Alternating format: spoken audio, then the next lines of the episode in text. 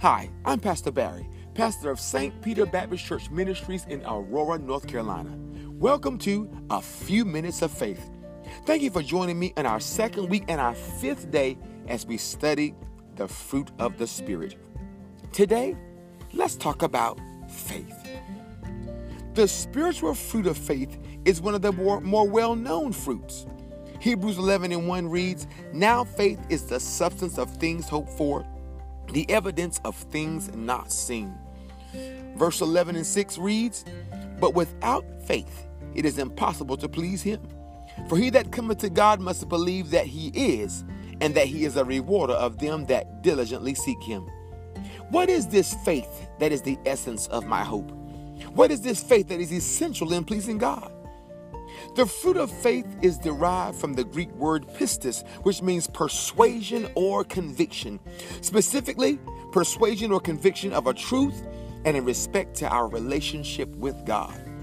A secondary meaning of faith connected to persuasion is assurance. Faith is assurance, which is having a confidence or guarantee in God. This sounds simple because it is.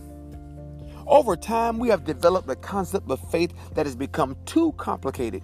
It now takes classes, studies, theologians, commentaries, and seminars just to understand faith.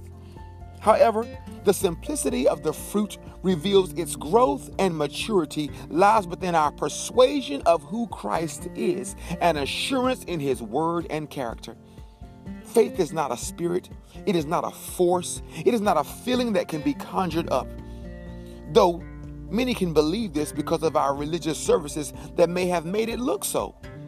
However, this distinction is crucial as it removes the mystery from my development in faith.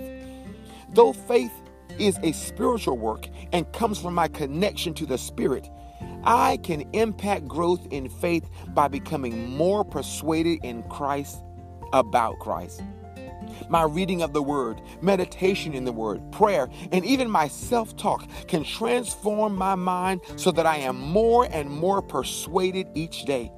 My reflection on the goodness of the Lord, my correction, my recollection of the testimony of others, my view of nature around me. All these things are tools of persuasion.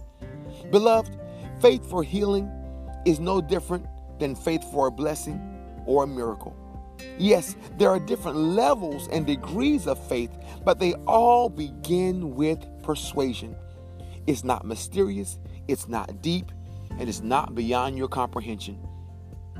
I leave you at the end of this week's study with this do whatever it takes for you to become fully persuaded of God, persuaded of His character and of His Word. Yes, read, pray, meditate, praise, dance, shout, talk to yourself, and talk to others, all in the pursuit of your personal persuasion.